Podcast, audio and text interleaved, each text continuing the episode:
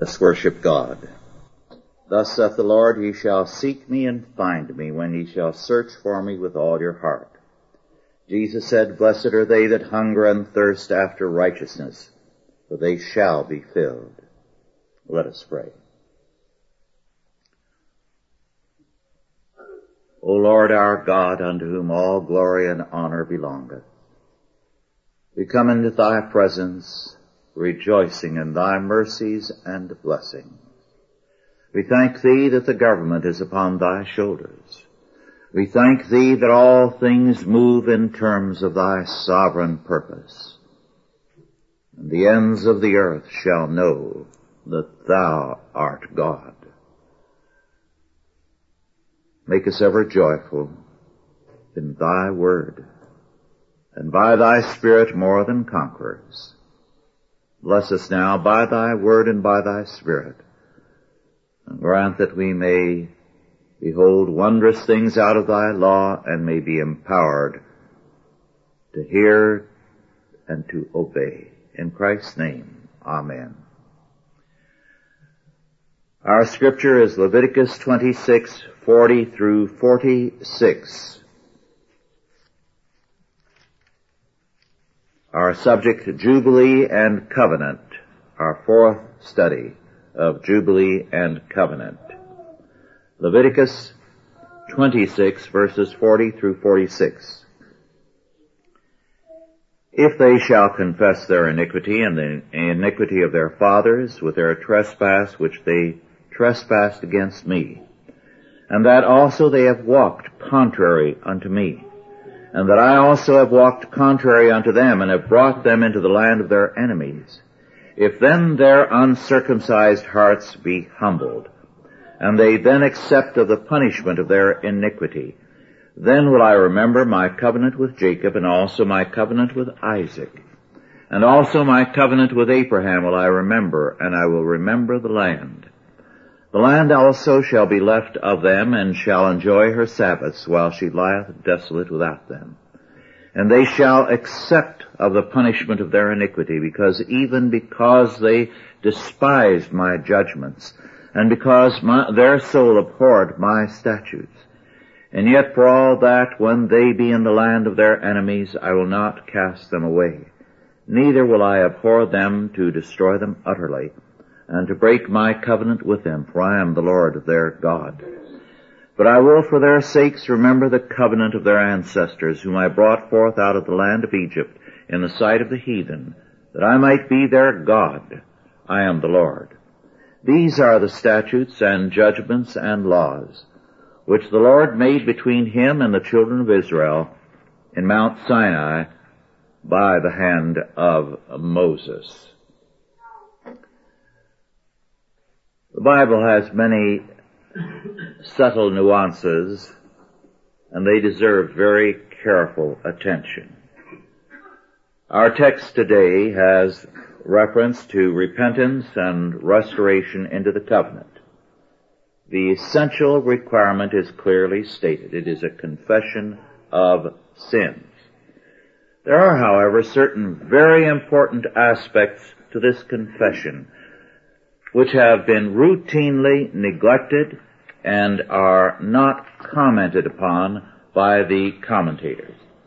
The first and foremost requirement is, in verse 40, that there must be a confession of their own sins. There can be no blaming of the past. To confess primarily or essentially the sins of one's ancestors parents, or forebears is no confession at all.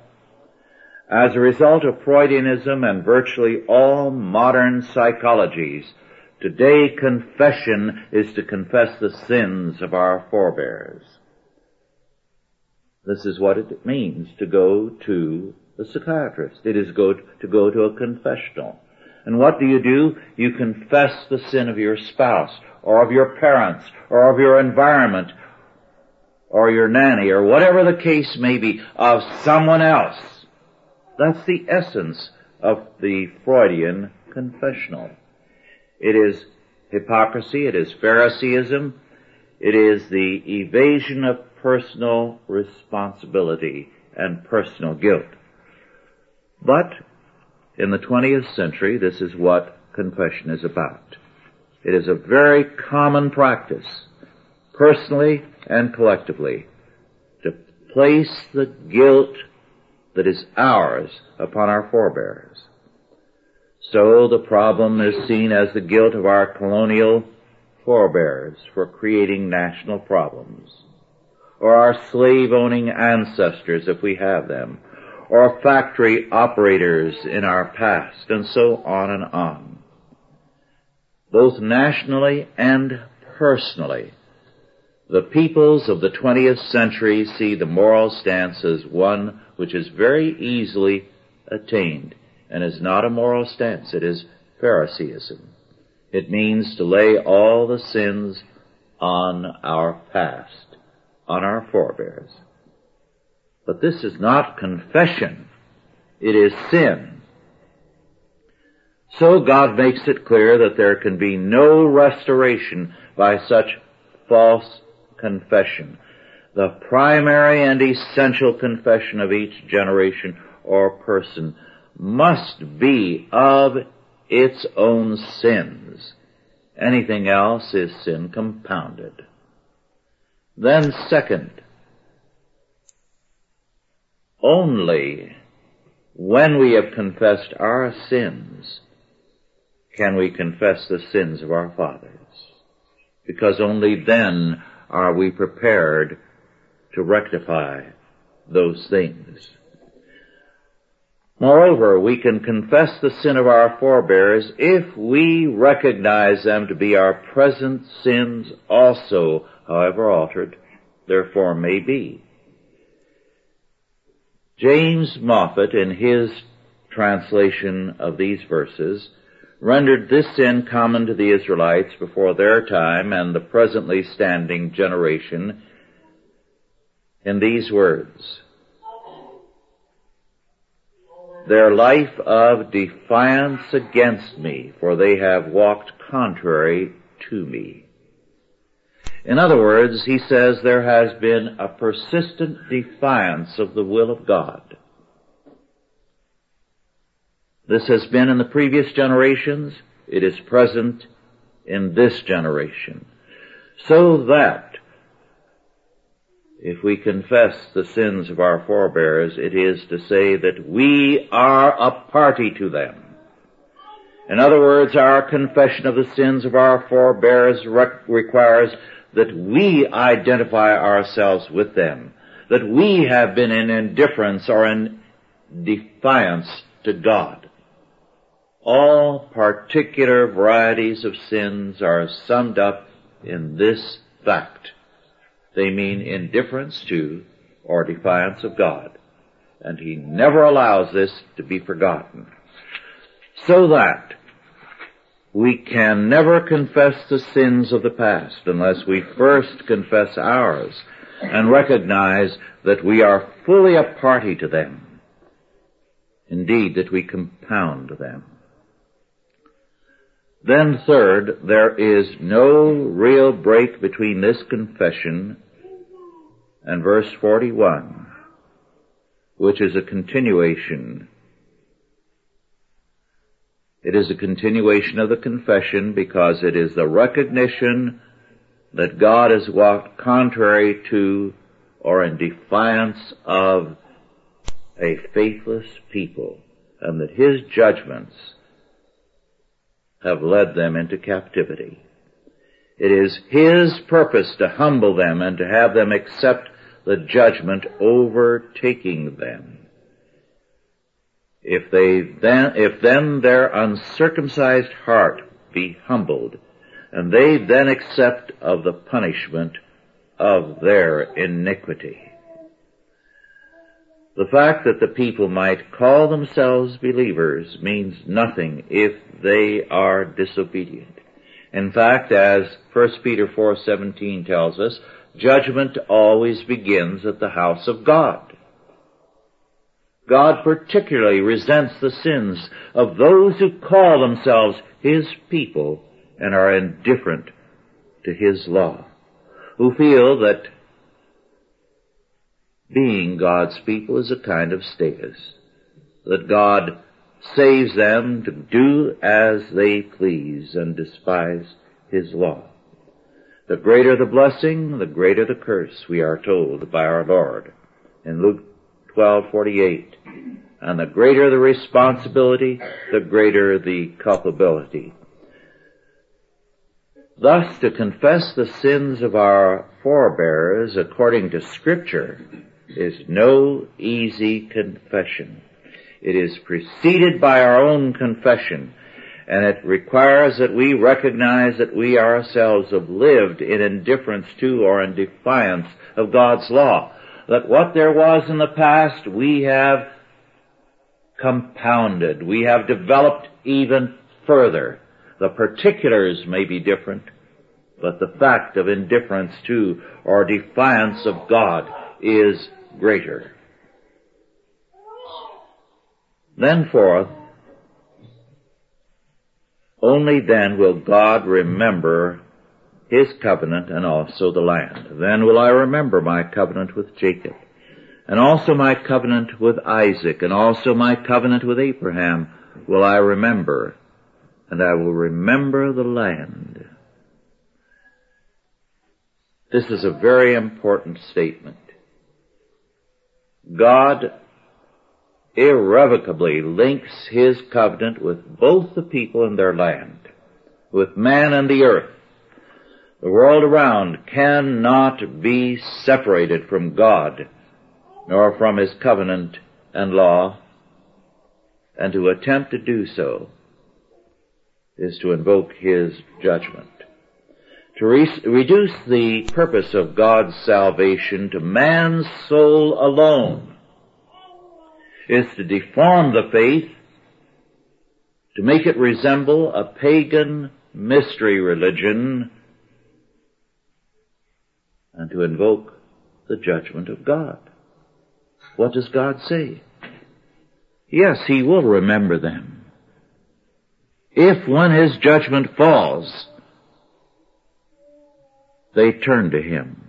But the land also shall be left of them, and shall enjoy her Sabbaths, while she lieth desolate without them. And they shall accept of the punishment of their iniquity, because, even because they despised my judgments, and because their soul abhorred my statutes. Thus a part of the confession of sin is the acceptance of punishment. And today what is taught in the churches is that if you turn to the Lord, He's going to wipe out the punishment. He's going to forget about the consequences. God says He will return if they confess His name and heal the land. And people forget what it means for Him to heal the land. That it is left idle for a time. The particular sins all have a particular judgment. And if we repent as a people tomorrow, it isn't going to lead to the elimination of the vast debt that we as a people and as individuals have accumulated. It will not wipe out the false economy. It will not wipe out the implications in every sphere of our sinful course of action. So, we cannot treat scripture as a fairy tale where a magic wand eliminates consequences. The world around us, in other words, cannot be separated from God. And we cannot reduce the meaning of scripture to the salvation of our souls alone. Even though men repent, God remembers, we are told in verse 43, His covenant with them but the consequences of their sin must run its course. and their captivity and the necessary Sabbaths of the land must follow. God does not say because all is forgiven, all is forgotten. Now God does in eternity wipe out and the remembrance of our sins is gone. Rather, he declares to us here in time, because all is forgotten and given after judgment, there shall be mercy. But there shall be judgment. In this instance, the land shall have its rest.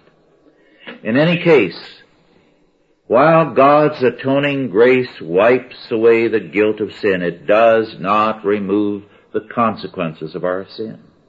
If we destroy our sight by our sin, Forgiveness will place us in God's grace, but it will not restore our eyesight to us.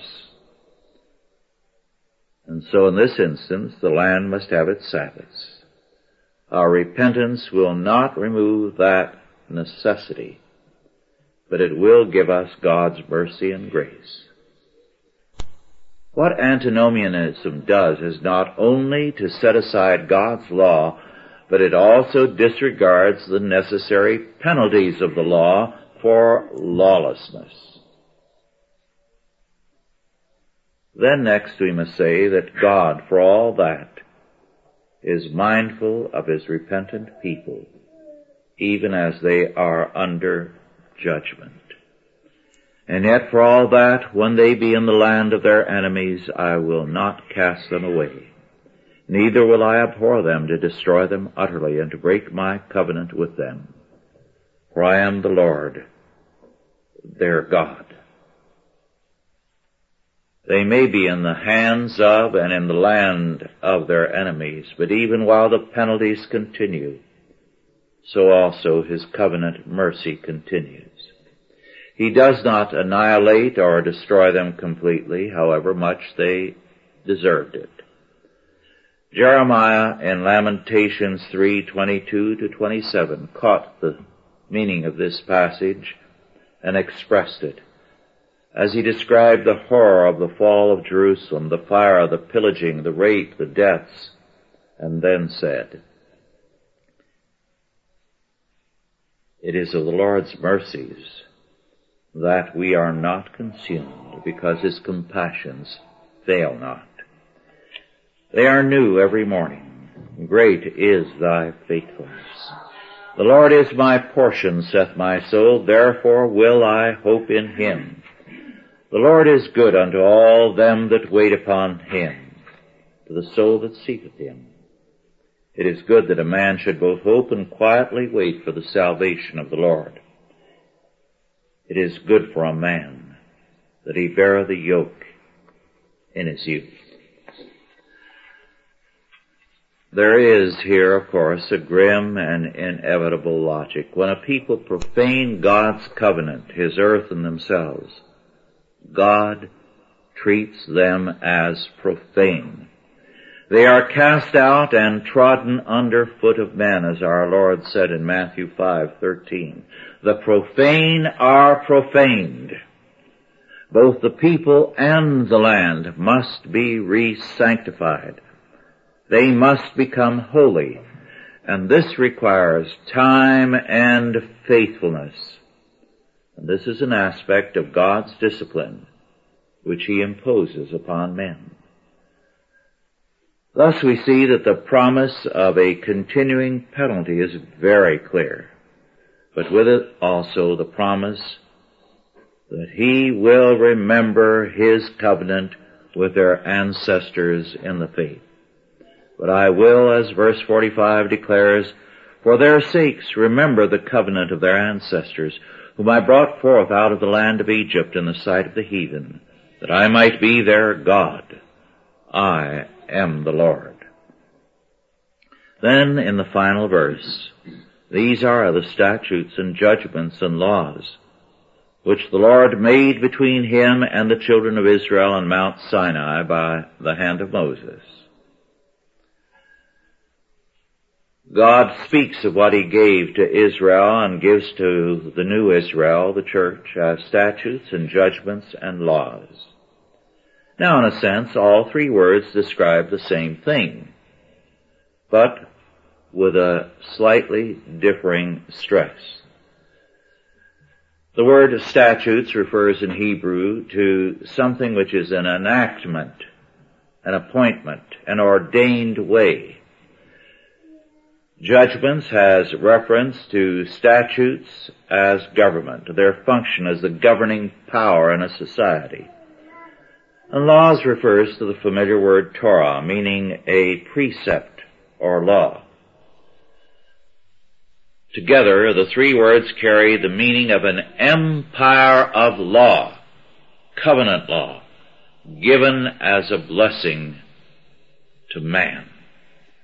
When God speaks of giving to Israel, as he does often in scripture, statutes and judgments and laws, he speaks of it as a blessing. He has given them an empire of law to protect them to prosper them and to further them. And when men treat blessings as a restraint, then God's wrath moves against them, for they have despised what was given as a blessing. Let us pray.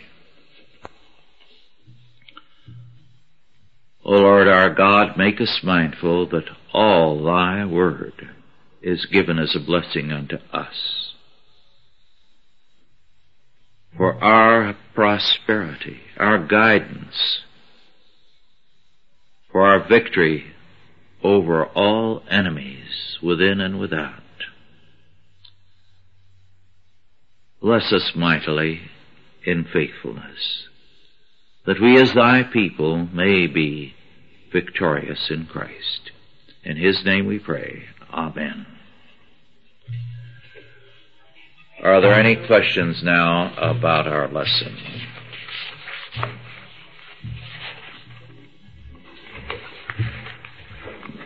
Yes.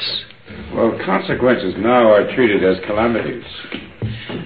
Very good point. Consequences are indeed treated as calamities because people live in a world where causality, they believe, no longer exists.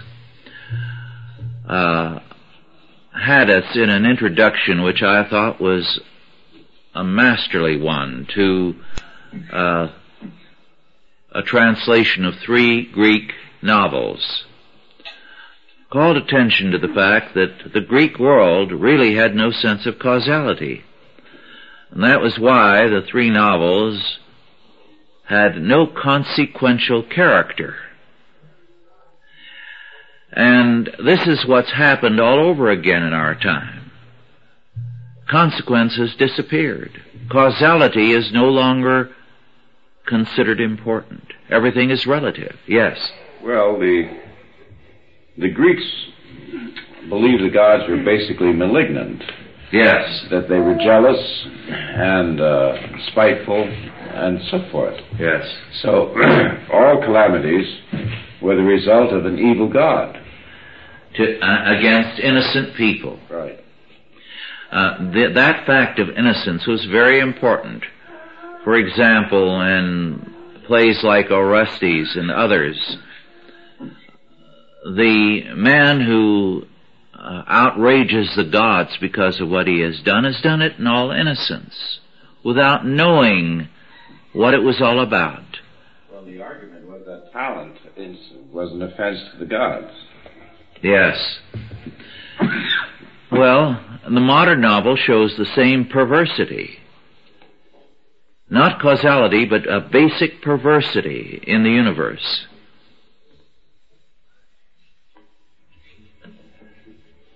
The loss of causality, of course, leads to the fairy tale world that the Greek novels had. And again, we have it. Uh, because even these novels of perversity are fairy tales. They're unreal. So whether it's a happy ending or an ugly ending, it is a fairy tale. Any other questions or comments? Yes. I think there's an interesting fact in uh, verse 43 where it says that the land will enjoy its Sabbaths. Yes. Either God will get his due one way or another. Either we can give it to him willingly and uh, joyfully and receive the blessing, or he's going to take it, Yes. due, in the form of judgment. And getting back to Otto's comment, the consequences can either be calamity or blessing, depending on whether we're willing to give God his due. Mm-hmm. Yes. And you see, antinomianism has joined in with the world. It wants a fairy tale world, not reality. They don't want consequences. And so they're rejecting blessings as well. Yes, Mark. Uh, in verse 44, it says that when they are removed from the land, He's not cast them away. Has God cast um, Israel away, or has just the definition of Israel changed? Israel has changed. It has been cut out, Paul says, and we have been grafted into the vine, which is Christ. Because our Lord says, I am the vine. We are grafted in, so that we are the Israel of God. And Paul at the conclusion of Galatians addresses the church as the Israel of God. As far as the time frame of that, i- is that um, the New Testament era with Christ when when uh, we were grafted in, or, or is there any particular time frame when uh, uh, the Gentiles were ca- cast off, uh, grafted in? I'm not sure I understand. Were the Jews um, were the Jews um, set aside in the Old Testament when they after the rejection? There was 400 years in which there was no prophecy at all. Yes. Had they been cast off before Christ? No, uh, but they were turning from him, so they were then cast off in Christ. That's why in Hebrews, when it speaks of the judgment, it speaks of the Old Testament era ending with the fall of Jerusalem and the destruction of the temple. And the great shaking of the nations culminates with that. And then the new shaking of the nations begins, so that the things which are, which cannot be shaken, may alone remain. Do you think Hebrews was written after the fall of Jerusalem or anticipating it? Anticipating. Any other questions or comments? Yes. a group called Intercessors for America that takes Second Chronicles seven verse fourteen as their um, their motto, and when they speak of the healing of the land, when people humble themselves and pray, I think they're thinking also of political healing, the healing in the teaching. Is Yes. that is that correct? It's a total healing, but we must never forget that it says the land. That's the primary thing, because God's covenant includes emphatically the land. It's very, very clearly present in the law and the prophets. So there has to be a healing there also. Any other questions or comments? Well, if not, let us conclude with prayer.